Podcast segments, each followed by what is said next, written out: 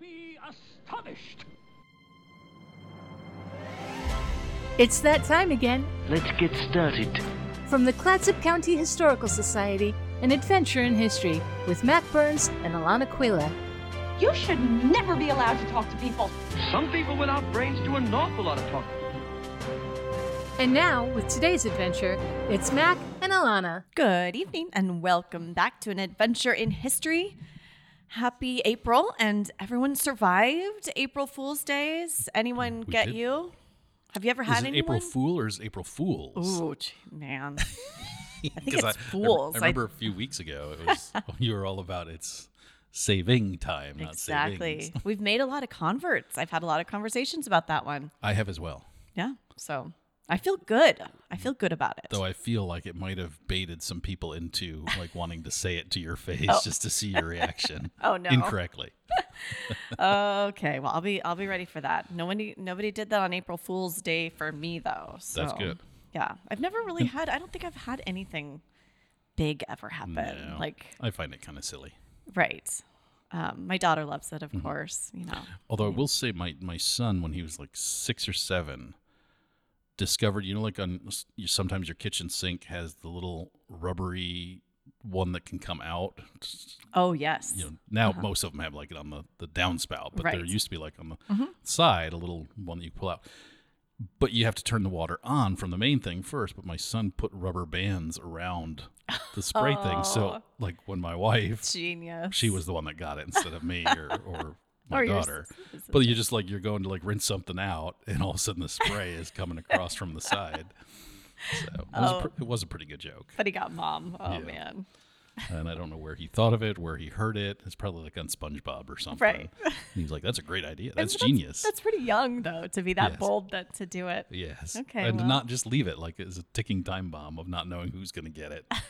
I like that Yes. one. Yeah. Okay. So- I can't and I- use it though. I don't have that sink. And I do have to give a, a shout out to a loyal listener, Oh yes. Max. Thanks for listening. Thanks for listening, Max. We like the feedback. All right. So, um, shall we get right to it? Let's do it. So these are things, as always, the things to talk about tomorrow, Yep. On Monday. April 3rd. Okay. And loyal listeners that have been with us for a long time know this is a very special date to me It is. for a few reasons that we'll get to. Um, 1865, Confederate capital of Richmond is captured. Bad choices, Right. leaving the United States. Right.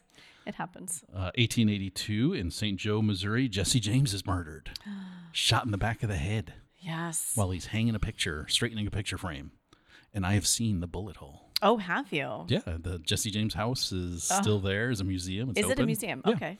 Uh, it's on the, the grounds of the Patee House Museum, Okay. which is a big, giant, old Mm-hmm. 1800s uh, hotel. And they moved the Jesse James house a few blocks and put it on the on their property, and you can go into the living room and whether it's really like the actual bullet hole or it's just been people's fingers in a Right. hole in the wall over time. You can't you can't shove your fingers in it anymore. But it's like framed over.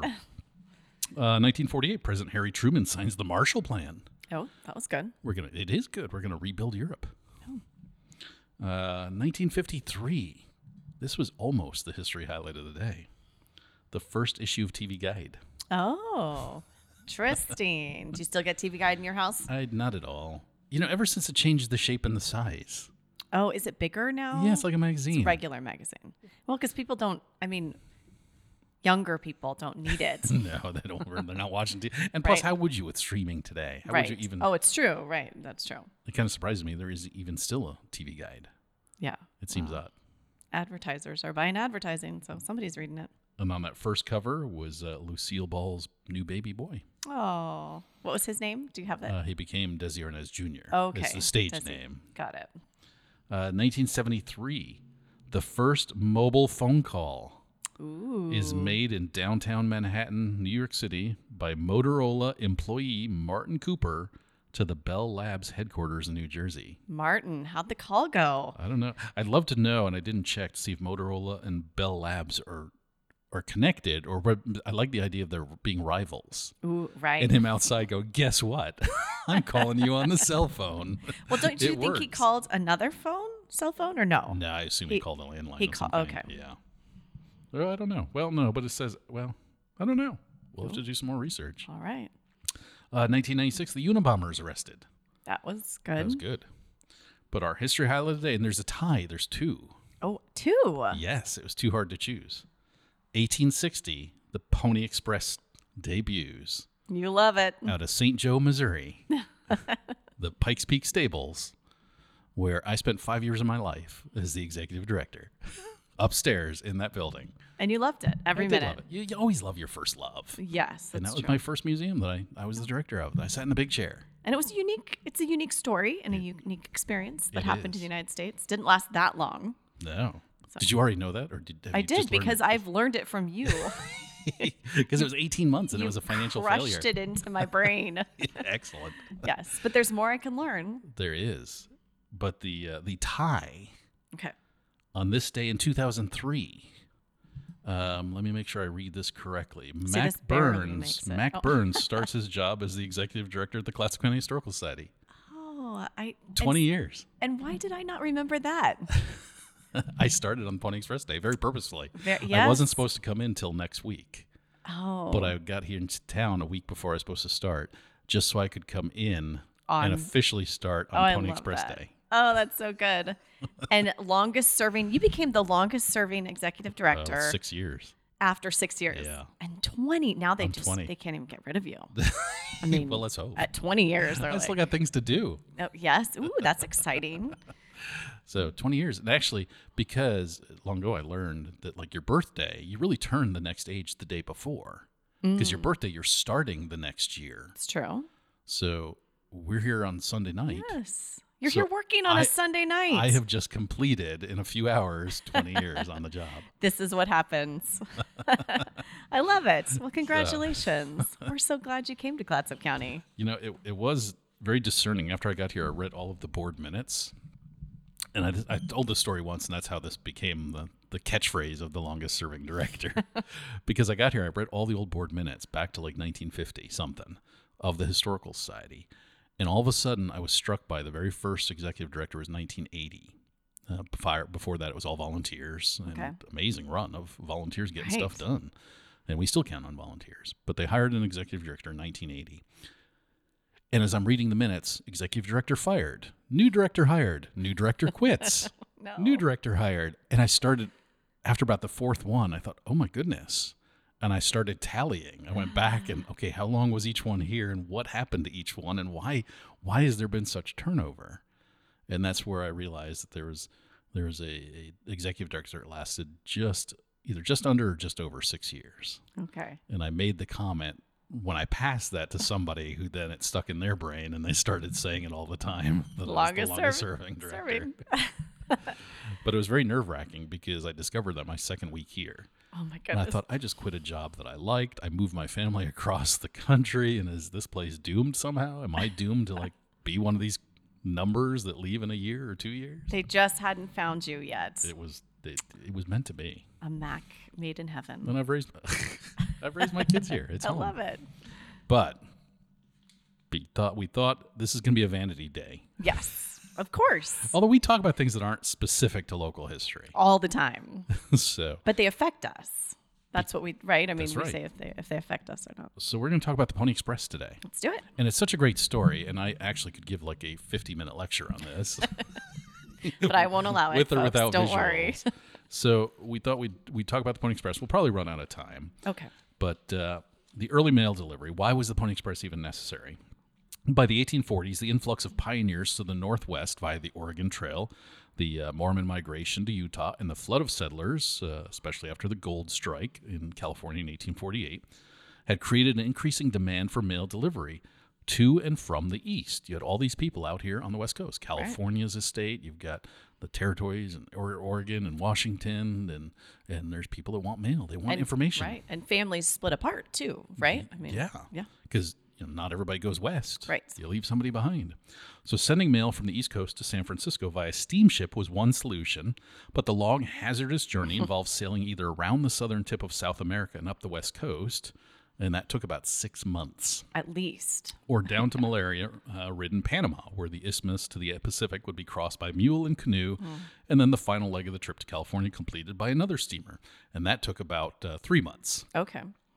Uh, either way, the trip took months. It was also expensive, costing the government more than $700,000 annually, Oh my gosh. while returning little more than $200,000 in, in postage. In 1840s. Yeah. Even after the ra- uh, railroad had been completed across the Isthmus of Panama in January of 1855, steamship delivery remained inadequately slow. Now, the alternative, overland travel across the desolate terrain west of the Missouri River, was dangerous and unreliable. The first attempt at overland mail service to the West Coast came in 1851 when George Chorpenning and Absalom Woodward contracted with the U.S. government for monthly delivery of mail between Sacramento, California, and Salt Lake City, Utah, by way of the Carson Valley. To facilitate delivery, they arranged for some crude stations to be erected along the route. That service, combined with stagecoach delivered service from Salt Lake east to Independence, Missouri, effectively established regular overland transcontinental mail delivery. Overall, this mail service was satisfactory, although it was sometimes late because of bad weather, especially during the winter, or fell victim to attacks by uh, Native Americans. And that, that trip, you know, whether it was by stagecoach or just wagon, was about three weeks when oh, it was good and everything went good. well. Okay. No bad weather, no attacks, nobody getting sick. But not three months. Not three months, yeah. So while Chorpenning and Woodward's operations ultimately foundered, John Butterfield established a new southern mail route, the Butterfield Overland Mail Company. And this is what I was talking about, three weeks. Signed a six year contract with the U.S. government on September 15th, 1857. The Butterfield or Oxbow route went from St. Louis, Missouri, south to Little Rock, through El Paso, Texas, then west to Yuma, Arizona, and then on to Los Angeles and north to San Francisco for a total distance of some 2,700 miles over a 25 to 30 day schedule. The Butterfield service, however, was susceptible to attacks by the Apache, Comanche, and Kiowa peoples. Moreover, with the beginning of the Civil War in 1861, most of the Butterfield Overland Mail Line would be disrupted and destroyed by Confederate troops. And we will say that the word attacks are being used, and we are missing the word trespass. Yes. So that is occurring at the same time. And that's a big thing, and we'll talk about it a little bit mm-hmm. because the Pony Express runs into that. The Native Americans uh, felt like they were being encroached upon. Well, sure. And they were. Right. they obviously were. And I'm sure that these people came with guns too, right, to protect themselves. So, with war seemingly imminent and the Butterfield route jeopardized by growing north south tension, there was an urgent demand for fast central route mail service, despite the widespread belief that dependable service along the central route was impossible. It was this demand that gave rise to the idea of the Pony Express. So there are varied accounts of the origin of the idea of the Pony Express. Some uh, attribute the idea for the Pony Express to B.F. Ficklin and general superintendent of the huge Russells, Majors, and Waddell Freight and Stage Okay. Company. I was going to jump in because I, I Yeah. figured you might mispronounce Waddell. Waddell. Yep. So Okay. it's Russell Majors and Waddell, and they're the Pony Express guys. Got it. Oh yeah, we can't say that one right. Um, who said who is said to have shared his notion of a relay of horse riders carrying the mail from St. Joseph, Missouri to Sacramento with California Senator William N. Gwin while the two traveled on horseback from San Francisco to Washington D.C. in 1854. Now others credit William H. Russell um, who is said to have discussed the concept of a horse relay system with John B. Floyd, the U.S. Secretary of War, in early 1858. Still, other possible originators include John Scudder, uh, Russell Majors, and Waddell employee who claimed that he and co-workers in Salt Lake City conceived the idea in December 1859, and Frederick Bee, a partner in a telegraph company who reportedly approached a number of owners of San Francisco newspapers with a similar plan in the mid 1850s. I almost cut this out, but it, it's a good example that with the Pony Express, there's so much fact and fiction, and Mm-hmm. there's so much that we don't know. And and something like, well, how did the idea get started? Well, there's been not Pony Express with capital P and E. there have been mail deliveries using this system. I mean, going back to the Mongols. I mean, it's it's not a unique idea. Right. And people on the West Coast are agitating for information. So it's bubbling up everywhere about how you going to get mail out here. We don't want to wait six months. We don't want to wait three months. We don't want to wait three weeks. Right. So we want something that's faster. So regardless of who originated the idea, by January of 1860, Russell was sup- running with it, supported by Senator Gwin. The contract with the government that resulted called for mail service to start that April, which meant that there would be little time to prepare. Russell, however, had not consulted his partners before hmm. committing to the deal. This happens a lot. He's kind of an idea guy. Uh, and though Alexander Majors and William Waddell were opposed the plan to the, the plan, they decided not to renege on the agreement, and together the three plunged into the task of establishing the Pony Express. So Russell's Majors and Waddell set up a separate corporation, the Central Overland California and Pikes Peak Express Company, for liability purposes. They acquired equipment, facilities, and experienced personnel from the Chorpenning Stage Company and bought smaller freight, passenger freight and mail businesses outright, including the Leavenworth and Pikes Peak Express Company and the Hockaday Stage Line. Each of the three men had a very specific role. Personable, sophisticated, and politically astute, Russell went to Washington, D.C. to represent them in a complex world of national politics. Majors, who was at home on the prairie and knew how to handle horses, oxen, heavy wagons, and unruly crews, managed the operation on the open range. The low key, practical Waddell oversaw purchasing, hiring, payroll, and bookkeeping from the home office, which moved from Leavenworth, Kansas, where the company had been headquartered since 1855, to St. Joseph, Missouri, the eastern starting point for the Pony Express. So that sums up these three guys really well. Um, you've got um, Russ, um, Russell, who's who's the, the glad hander. Yeah. He's the idea guy. He's the smooth talker. The other two are far more experienced. Um, Waddell is the money guy. He knows books, he knows accounting. And Majors is the guy who had been out there driving wagons. He knew the terrain. The other two didn't. So he's very keenly aware this thing's going to be a problem to put together. And we got to find the right guys and the right equipment. And the other two don't really quite understand And how did they get into. together? Do you ever understand Um, that some relationship? different business relationships Okay. that just kind of started with different businesses and they 'Cause it is started investing with each other. Yeah, yeah. So the first half of the route they established followed the Oregon Trail from St. Joseph. It passed through Kansas, Nebraska, Colorado, and Wyoming to Utah. West of Salt Lake City, it departed from the familiar Pioneer Trail and took a more southerly route through Nevada, ending in San Francisco, a total distance of some 1,840 miles. Uh, we usually round up to about 2,000 is, is the way that most uh, Pony Express people talk about it. To meet its guarantee of 10 day delivery, and that was Wow. the guarantee 10 days, uh, mail and newspapers only from St. Joseph to San Francisco, the company required its horses to be ridden at top speed. The horses, therefore, could not run a great distance and had to be changed every 10 to 15 miles, Wow. depending on the terrain. The company established nearly 200 relay stations along the route, at each of which the rider quickly took the mochila, a specially designed saddlebag with mail pouches, which weighed about 20 pounds when filled. Four four pockets. They were in front of the, the rider's legs and behind the rider's legs. Wow. Uh, so five pounds in each pocket from his saddle and threw it on the fresh mount. Home stations were scattered along the route with food and sleeping quarters for riders after they had ridden all day or night to hand off the mochila to the new rider. Because existing stage stations were often not close enough together for Pony Express use, additional stations had to be built. Because most of the trail through Utah, Nevada crossed wasteland, nearly all the relay stations there, rudimentary structures, uh, providing the barest uh, essentials, had to be built from scratch. In parts of the western route, the trail itself had to be surveyed to ensure that it was the fastest route. Well, and you can run into some canyons and mountains very quickly in uh, those areas. uh, in addition to preparing the trail and building stations, the company had to procure hundreds of top quality horses. The horses that were used varied according to the terrain, but most were half breed California Mustangs. Well fed with the best grain, these horses were faster than the most um, most other horses of that day. And in addition to meeting the demands of the schedule, they often saved the lives of riders who were able to outdistance attackers. Of course, the best horses were of no use without experienced riders, and so Russell, Majors, and Waddell assigned their division superintendents the task of hiring 70 to 80 riders each. They sought young men born to the saddle, undaunted by danger, and generally slight of build so as to minimize the strain on their mouths. So there's a famous poster wanted young, wiry, skinny fellows, orphans preferred. um, and while they did recruit a lot of younger guys, um, they actually had just as many older riders Oh, ultimately um, that signed up for this because it was pretty Sure. good pay, as we'll talk about.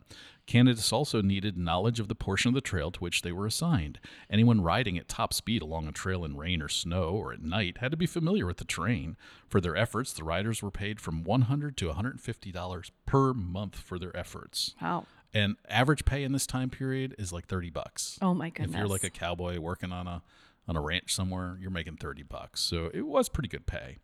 Um, wages for station keepers and general hands range from down to down from that down to 50 bucks a month plus room and board, uh, which in most cases did not amount to much. Once stations had been built, staff hired, and the route finalized, the company set up collection points for mail in a number of major cities, including New York, Washington, Chicago, and St. Louis, from which it channeled it to uh, St. Joseph. So there's a railroad. That was the reason St. Joe, Missouri, that's as far west as the railroad went. Okay. So they would rush mail, and a lot of times the riders were waiting before they could leave to get that mail because they knew there were some things destined for, for San Francisco. Um, a similar arrangement was set up on the West Coast. Finally, there was the matter of the schedule, which had to be followed strictly by every rider and maintained day and night in all weather without exceptions. The mail had to go through. This was the fundamental motivating force for Pony Express riders. Now, greeted with great fanfare and excitement, the first ride of the Pony Express on April 3rd, 1860, was reported by newspapers across the country. The first mochila of mail included a letter from President James Buchanan to Governor John Downey of California, congratulating him on the Pony Express. 40 riders participated in the Express's first sprint across the country, which ended in downtown Sacramento at 5:45 p.m. on April 13th exactly 10 days after the first rider had left St. Joseph. The festive welcome in Sacramento, bands playing, bells ringing, and people standing on balconies and rooftops waving flags, singing, and shouting was repeated hours later in San Francisco after the mail was conveyed to its final destination by the large side wheeler steamboat Antelope. With the historic first ride, the Pony Express fulfilled its promise to get mail from St. Joseph to San Francisco in 10 days. Never before in history had letters been delivered over such a distance so quickly. Although there's no, and that first writer was named Johnny Fry. Oh, He was a 14 or 16 year old kid that uh, was known well around St. Joe, Missouri, and so he had the honor of being the first one. oh, how fun. And he left from right below my office back there at the Oh. museum because our office was in the stables. Oh, my goodness. Although there's uh, no record of the exact number of stations along the Pony Express route, uh, most historians, including me, estimate that there was about 190. The station keeper's responsibilities included the saddled readiness of a change horse for the incoming rider and the keeping of an accurate record of the rider's arrival and departure times.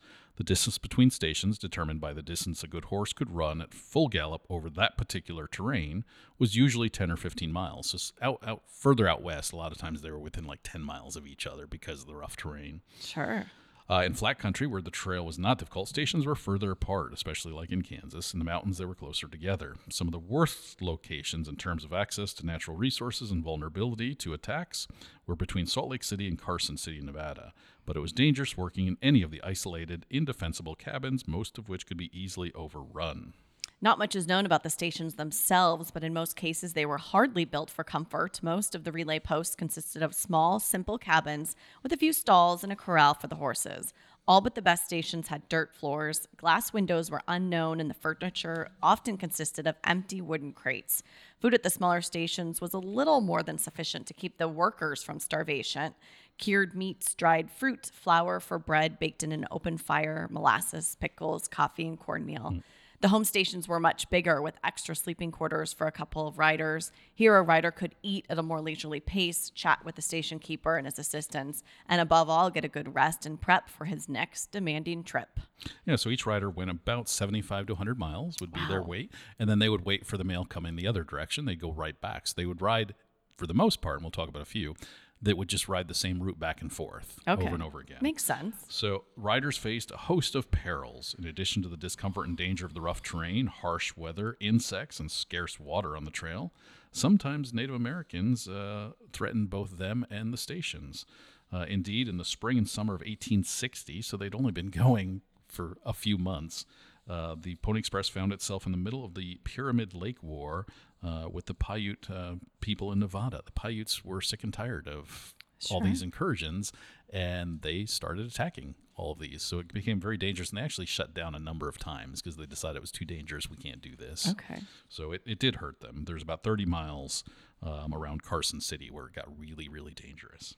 Uh, and, and of course, it's Carson City is uh, it's in kind of like a valley, Mm-hmm. so it's surrounded on all sides by huge mountains. Never been there. Yeah. So It's right, right by Reno. So soon after the start of the Pony Express, the fame of the young riders, some merely boys, began to spread throughout the country. They were considered a special class of citizens. Although they were young and small in stature, they tackled a big job. As newspapers about them circulated, their image became larger than life. Newspapers built them up to the level of epic heroes. Much was expected of the riders, both in terms of their duty in their personal life.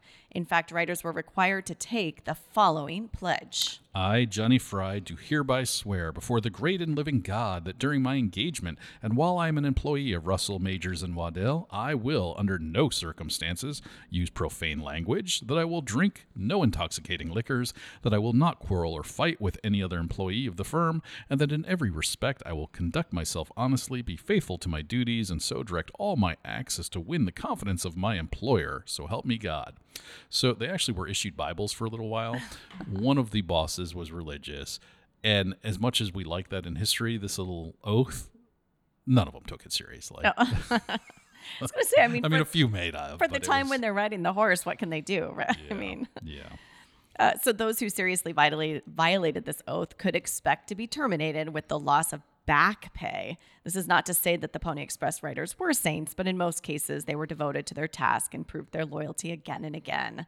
Among the best known of the riders was William Buffalo Bill Cody, whose adventures rank among the most exciting in the annals of mail service. Um, including one nearly continuous 22 hour ride in Wyoming from the Red Butte station to Pacific Springs and back, a distance of some 300 miles. There were also dramatic accounts of Cody's heroic escapes from natives and highwaymen, though some of his exploits were the creations of dime novelists and publicity agents. So this is one of the reasons we remember the Pony Express. Yes. Buffalo Bill Cody was a showman. he did work for the Pony Express. He might have even been a rider. Now, whether he made the most exciting ride ever, doubtful, because there's another guy that we're about to mention that did. Oh. But because of the dime novels, because of his Wild West show, that's why we remember the Pony Express. Plus, his boss, because it was a financial failure, and we're going to run out of time here, but Alexander Majors of the three partners was the only one that paid the debts, and he went bankrupt. Hmm. And Buffalo Bill Cody found him basically homeless and paid for him to be in a nice hotel and write his memoirs that included the Pony Express. oh. So that's one of the other reasons we, we remember this thing because it failed um, less than 18 months later. But there is a, a really exciting rider. Uh, another of the service's most storied riders was Pony Bob Haslam, holder of the record for the longest and fastest run in the history of the Pony Express. That much celebrated run in May 1860 began at Friday Station on the southwest shore of Lake Tahoe and took him east on his normal route to Buckland Station, though without the benefit of a relief horse en route and then on another through the hostile Paiute territory when the rider was um, uh, threatened, having ridden some 100 miles, 190 miles in that single day, in essence, turned around and went right back, this time replacing a rider who did not show up and rescuing a station master from attacks along the way. Now, in the end, he traveled 360 miles in 40 hours. Pony Bob. Yeah, he- Unbelievable. yeah, and there are a lot of stories like that that are pretty incredible. So by October of 1861, so 18 months later, the cross continental telegraph is put in place, and the Pony Express makes its last ride. Um, but it uh, was remembered forever, and Right. even though it was a financial failure, and uh, one of the guys went bankrupt. And it never made money. It lost a ton of money because it just was way too expensive to mail something. It sounds harrowing. and at some point, they would have start start losing their staff. I would think. Yeah, well, that's why Pony Bob had to make Right, double runs. exactly. People are like, I ain't going out there. Right. So, but it's still a great story, and Yes. it is uh, part of our Americana Yes. uh, idea of our sense of self. As are you with the Clatsop County Historical Society, Mac. Good job on 20 years. Go make some history. We'll catch you next week. Thank you for joining us for an adventure in history.